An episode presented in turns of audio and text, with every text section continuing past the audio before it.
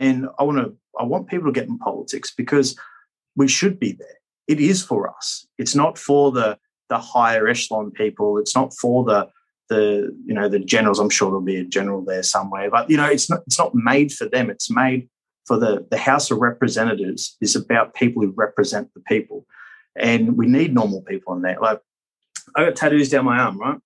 You don't see that in politics. I that apparently this is it's scary to look like this. Garbage, mate. Like that we need to change how we do business in politics, not just here but around the world, and you know stop the the you know the the, the five thousand dollar suit wearing people thinking that they're representing everyone. We need normal people who make normal decisions based on the people they represent. My name is Johnny Ball, and I'm the founder of Campaign Force, a not for profit that inspires, trains, and coaches the armed forces community to stand up and serve again. I've served on the front line of military operations and in civilian life, the front line of UK politics. This Veterans in Politics podcast is a set of interviews brought to you by Campaign Force and sets out to explore how the military community can help make our politics a better place. I lean into my little black book of contacts and sit down with individuals from across the world of politics, sharing secrets, giving tips and advice, and inspiring the next generation. We are Campaign Force. This is the Veterans in Politics podcast. Let's introduce you to our guest. We welcome our first Australian veteran in politics, Philip Thompson, OAM MP. Phil is the baby of the house as Australia's youngest MP. He is a veteran of operations in East Timor and Afghanistan, where he was badly injured in an explosion. He's an impressive guy with a fresh approach on how to do politics.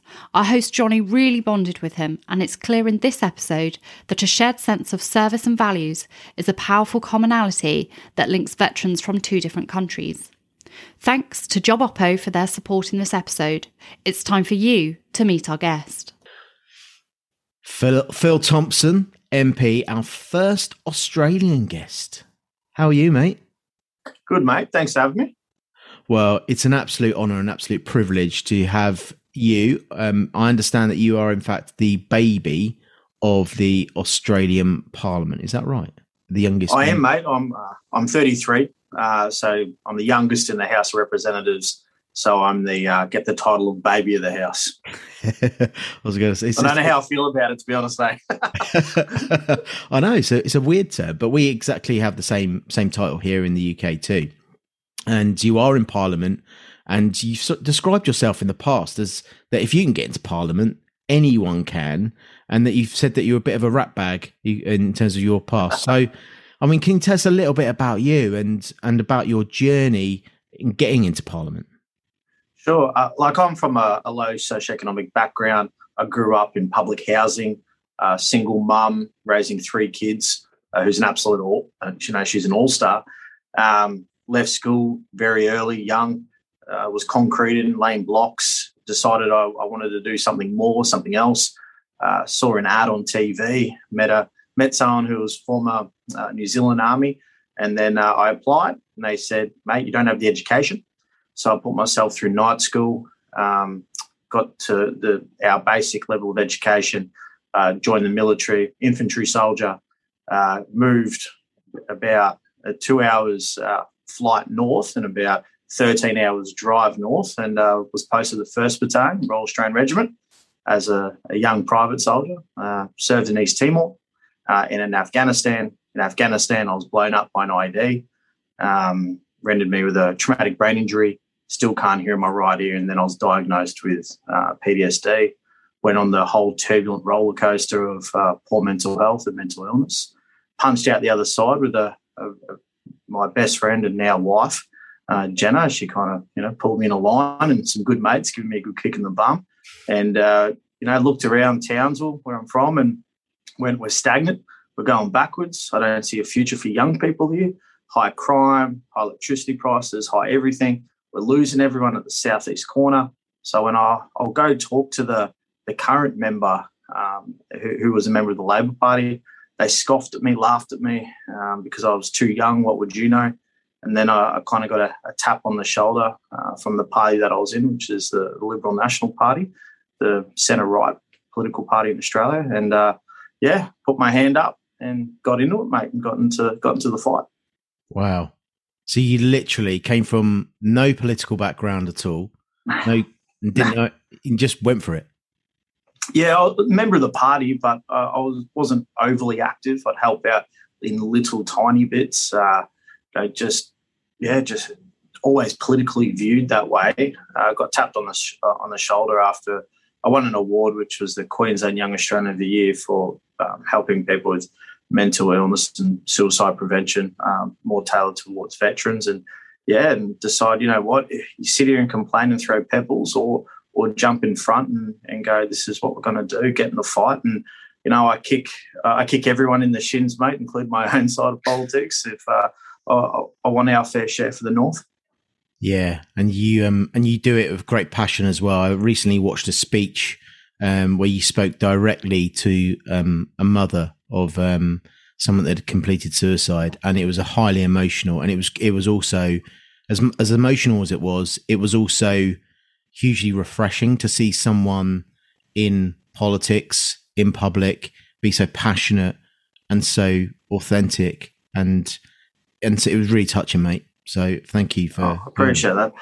I, I take uh, any any suicide um, and poor mental health and, and the treatment from when I got into politics is personal. I take it as my responsibility, and and when when people have died by suicide when I've been a member of parliament, I take it as as a failure and a failure of, of mine, the governments, and any person who says they're in politics, regardless if you're uh, on the opposition or not, we shouldn't be allowing our most bravest, our men and women who put on the uniform every day in, in service to our nations, who protect our rights, our, our sovereignty, uh, put themselves in harm's way to to be to be taking their life and dying by suicide. So, you know, mate, it, it it's a, a highly emotive and very emotional thing for me, and and more so for the the many families and the people that are um, intimately affected by it.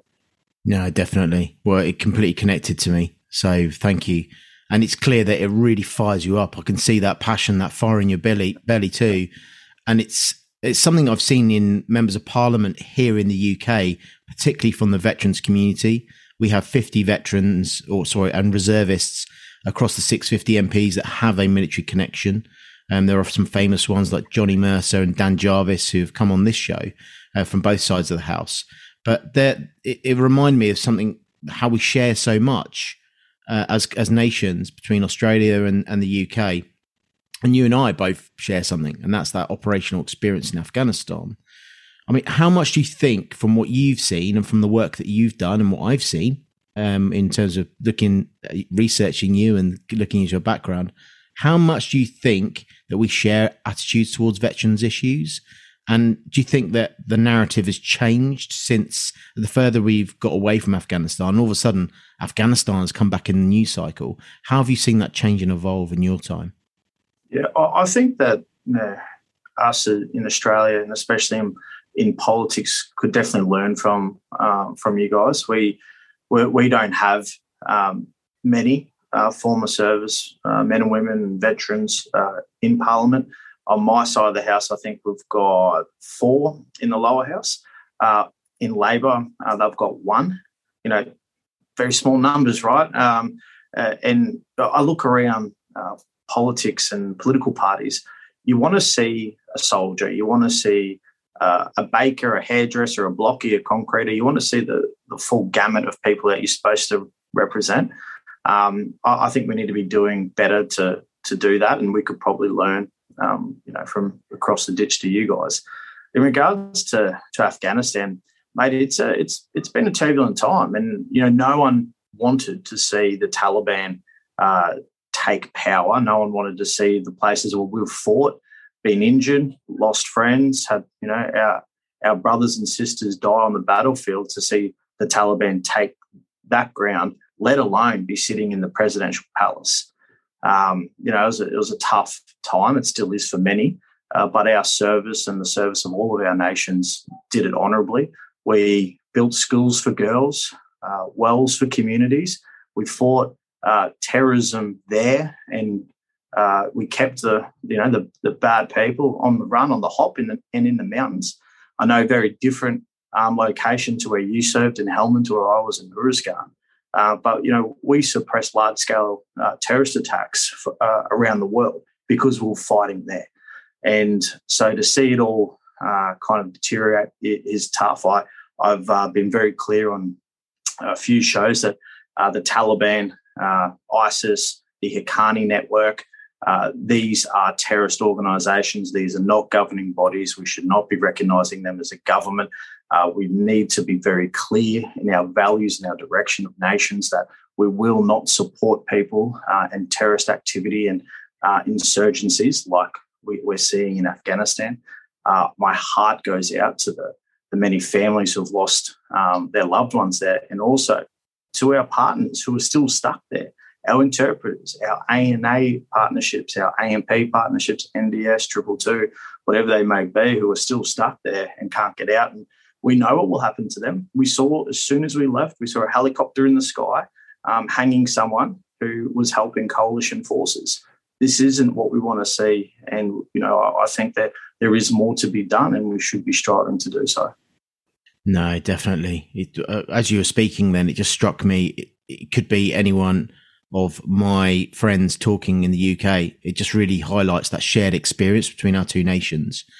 And what has been the kind of Australian general population attitude towards the relationship between the veterans community, would you say, from Afghanistan? We had something here. We had uh, an amazing charity called Help for Heroes, and it generated such huge um, mainstream media attention and something you all know about as well the Invictus Games.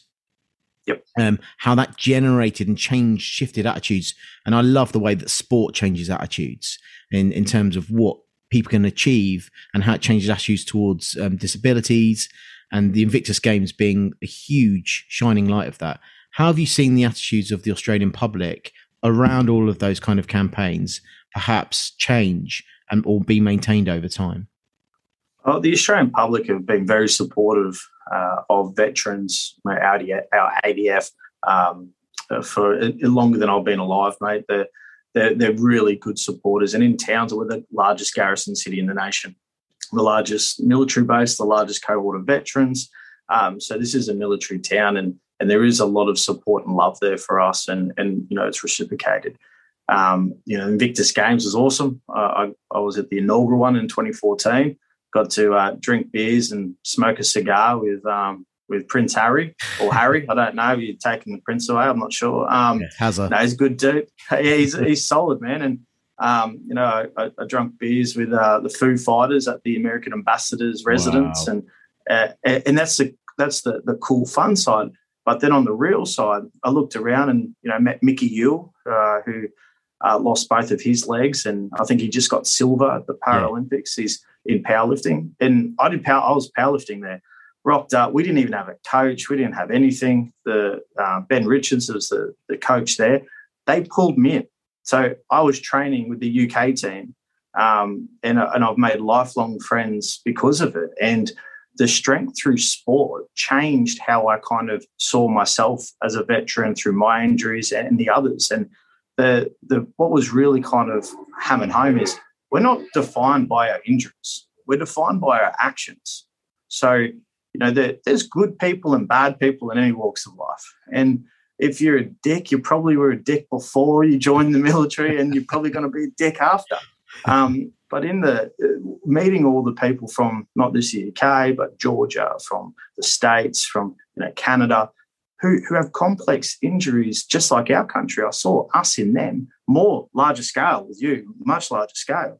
But we, we learned from each other and we took those learnings back home. And we have, a, we, we call them ex service organizations. So you have probably a, a, few pockets of smaller ones and then your big one, um, uh, which is Help, Help for Heroes, right? Help for Heroes. Yeah, they're one um, of the, the, big charities here. Yeah, the they're the big ones. Um, we have we have that, but we have more um, all nearly on the same kind of level, and we have a lot. And you know, the it is good, and they do uh, provide lots of support for people through sport, uh, taking them away, supporting the families because we know the families are the, the backbone, and sometimes suffer in silence too.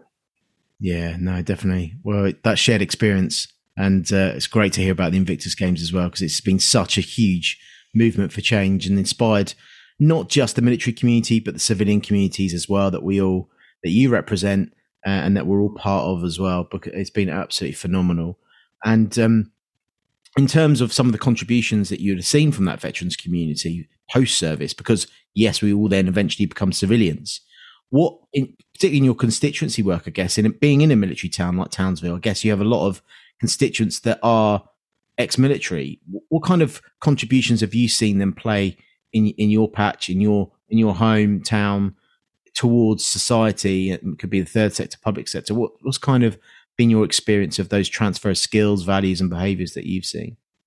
Mate, I see a lot of um, a lot of our veterans who transition out go straight into a lot of community volunteering, helping people, uh, and that's what we like to see. We, will we'll see people that will move into corporate defence industry, um, you know, or any normal job. And when I mean normal job, I mean non um, bureaucratic or non uh, kind of defense industry. So just back into society. But they all like just go straight into that that helping community and the big sense of community, whether it's coaching a local footy club or you know um, out there doing something for just for free, just for just because they want to help people. And we, I think you know the military kind of instills that. And when I speak to people like employers, I, you know they're like the best thing about military people, they're on time they they they don't make the excuses or any excuses. They contribute well. They work hard and they'll stay late. And I know that tomorrow morning they're going to be here bright and early. And I know on Saturday, if I need them for Saturday work, they'll be here. If I need them to do something that's a little bit outside their purview, they'll do it because we just get on, right? Like, yeah, you, you just suck it up. There's, you know, no one's going to die today. We're going to go out and just, you know, do our job, live our life, and majority of people want to spend that that extra time with family now and um, settle down a bit, have the family, or, or at least be able to go watch a, a footy game with your kids, or you know that kind of stuff, mate. Absolutely, and all those things. As I, as you were talking there, I just thought, God, there's such brilliant skills for politics as well, and you are the you know a walking, talking example of that. And when when you're talking about the representation of the veterans community and other elements of society and politics, and how important that is. I'm passionate that the only way, as I te- uh, term it, is to get veterans to stand up and serve again are by telling stories like yours. There'll be people here listening now in the UK who you will be, there'll be their moment listening to this going, do you know what? It's my time. This guy's story, I can really identify with it. And I really hope that in Australia, if you are listening to this now, that it inspires you to stand up and serve again and it, and I love that transition as well into the voluntary sector that you just described. Oh, definitely, mate. I I was a private soldier. You know, I I, I kind of I say it like that not to play down a private soldier, but when I when you when you think of politics, you're like, oh, there'll be a general in there somewhere, and there'll be you know some head of capability, or, or we'll see some a digger, a soldier, the person who who you look around, you're not supposed to be in politics. And you know, sometimes you, you can feel a bit like an imposter being there, but but that's kind of a little bit of motivation for me to go kick some more people in the shins because you, you want to be advocating and fighting our jobs to represent our people, our patch, um, including all veterans around the country. We get calls from everywhere, not just in Townsville or my electorate of Herbert. We get calls from everywhere, and I, I want to help them all. And I want to I want people to get in politics because we should be there. It is for us. It's not for the the higher echelon people. It's not for the the you know the generals. I'm sure there'll be a general there somewhere, but you know it's not it's not made for them. It's made for the the House of Representatives. is about people who represent the people, and we need normal people in there. Like I got tattoos down my arm, right? You don't see that in politics. I that apparently this is it's scary to look like this garbage, mate. Like that we need to change how we do business in politics, not just here but around the world, and you know stop the the you know the the, the five thousand dollar suit wearing people thinking that they're representing everyone. We need normal people in there who make normal decisions based on the people they represent.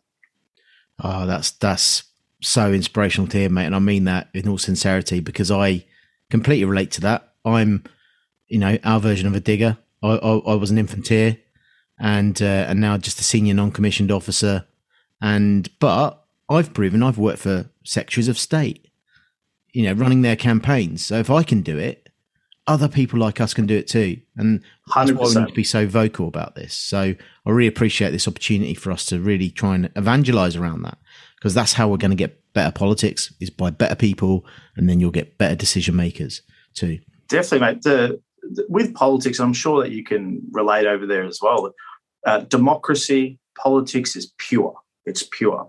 Sometimes the problem is the people in it.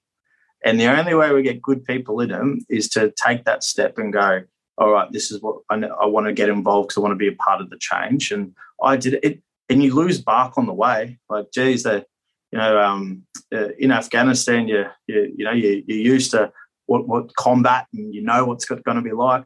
Politics, oh, they'll try and cut your throat very quickly. And mm. um, but we're built for this, and we're built to push back, and we're built to also remind them that uh, there's accountability for what you say when you when you speak and and how people act, especially um, whether it's in the house or in the media. We keep them accountable. We don't let we, we check bad behaviour, um, and we expect it to be done to us as well. Oh yeah, well, I'm not going to disagree. but with, I mean, with all that passion and with all that approach, have you got a specific mission that you want to achieve? And if so, how people are reacting to that, and and how are you going to measure that and, and in terms of how you've achieved that mission going forward when you look back i, I kind of focus more around the how i would represent and serve the people here in townsville. So it's not not so much um, a, a, certain segment or a certain group it's everyone. I'm the member for everyone. Um, and, and, i want to you know see cranes in the sky in townsville and a future for our kids here. I've got two young daughters a three and a one year old and I want them to grow up here and have the opportunity to find a job here, to go to uni if they want, uh, want get a trade if they if they want, but have that opportunity. And uh, I, I, think I think that's measurable in in you know the what rolls out through projects or how we deliver, how we work collaboratively together. Um, I don't sit here and you know close my eyes and go, you know, I hope one day the prime minister calls me and gives me a promotion. I don't care. I don't couldn't care less. That's not my job. I didn't get into politics to to climb some you know very slippery ladder. I, I got into politics to represent normal people and be their voice. And we we have this saying, um, and a lot of people say it uh, in politics: we, you want to be the your voice in in Canberra, so our capital, where where Parliament House is. is so I want to be Townsville's voice in Canberra, not Canberra's voice in Townsville. So I don't toe party lines. I'm in a party, but I don't toe the line if we're not going the direction that I think we should be going, then uh, I'll let him know. I'll kick him in the shin a bit and and then help refocus to better represent our people. Uh, I get along really well with the Prime Minister, um, Scott Morrison. Uh, is, we, we, we share a pretty uh, emotional story. He came up here just before the election. It was the day after Anzac Day. And um, on Anzac Day, a friend of mine died by suicide. And uh, I got a call the next day uh, I was standing there with the Prime Minister, a whole press pack. So a bunch of you know journalists going into an election. There's like ten journalists there, ten cameras, very uh, pointy questions. And I told the PM what just happened, and he said, "Mate, you don't have to do this if you don't want to." Uh, I made the decision to, to go ahead with the the press conference, even though I've never done one before. This was during a campaign, um, and because I I wanted to do my best to get elected so I can better represent and support people so I don't have to bury any more, any more of my mates. We walked out there. Um, I was like a, a deer in headlights because I, I, don't I could I don't care about them. I don't care about the question they're asking. I couldn't care less if someone said, "Oh, you you bombed that interview, you stuffed that up." I, I don't care what people you know how people think like that about me. I was just thinking about the family, what we need to do, what what I need to do with the battalion. How do we get um, the support wrapped around, all this kind of stuff. And um, the PM just leant over and put his arm around me. And you know, prime ministers don't don't do this. We didn't talk about it. We didn't tell them. We didn't make it a, a political thing. And he just looked at me and gave me the smile and goes, "I really like this guy." And then um, from there, if I text or call, he answers. His wife has called my wife, and um, yeah, I have this kind of special relationship with him that uh, yeah kind of leaves that door open where I can just have those honest conversations. Wow!